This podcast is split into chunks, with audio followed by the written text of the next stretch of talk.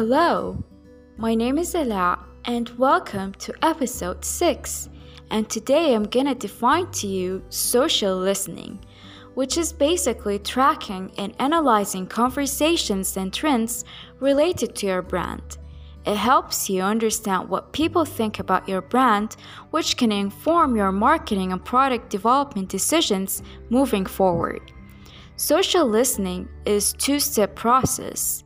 Step 1 involves monitoring social media platform for mentions of your brand, product, services, competitors, and any related keywords. Step 2 is when you analyze the information you've collected and plan actions based on what you've learned.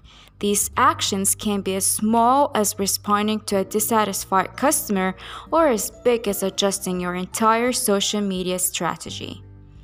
Thank you for listening, and this is the end of episode 6. See you on the next one.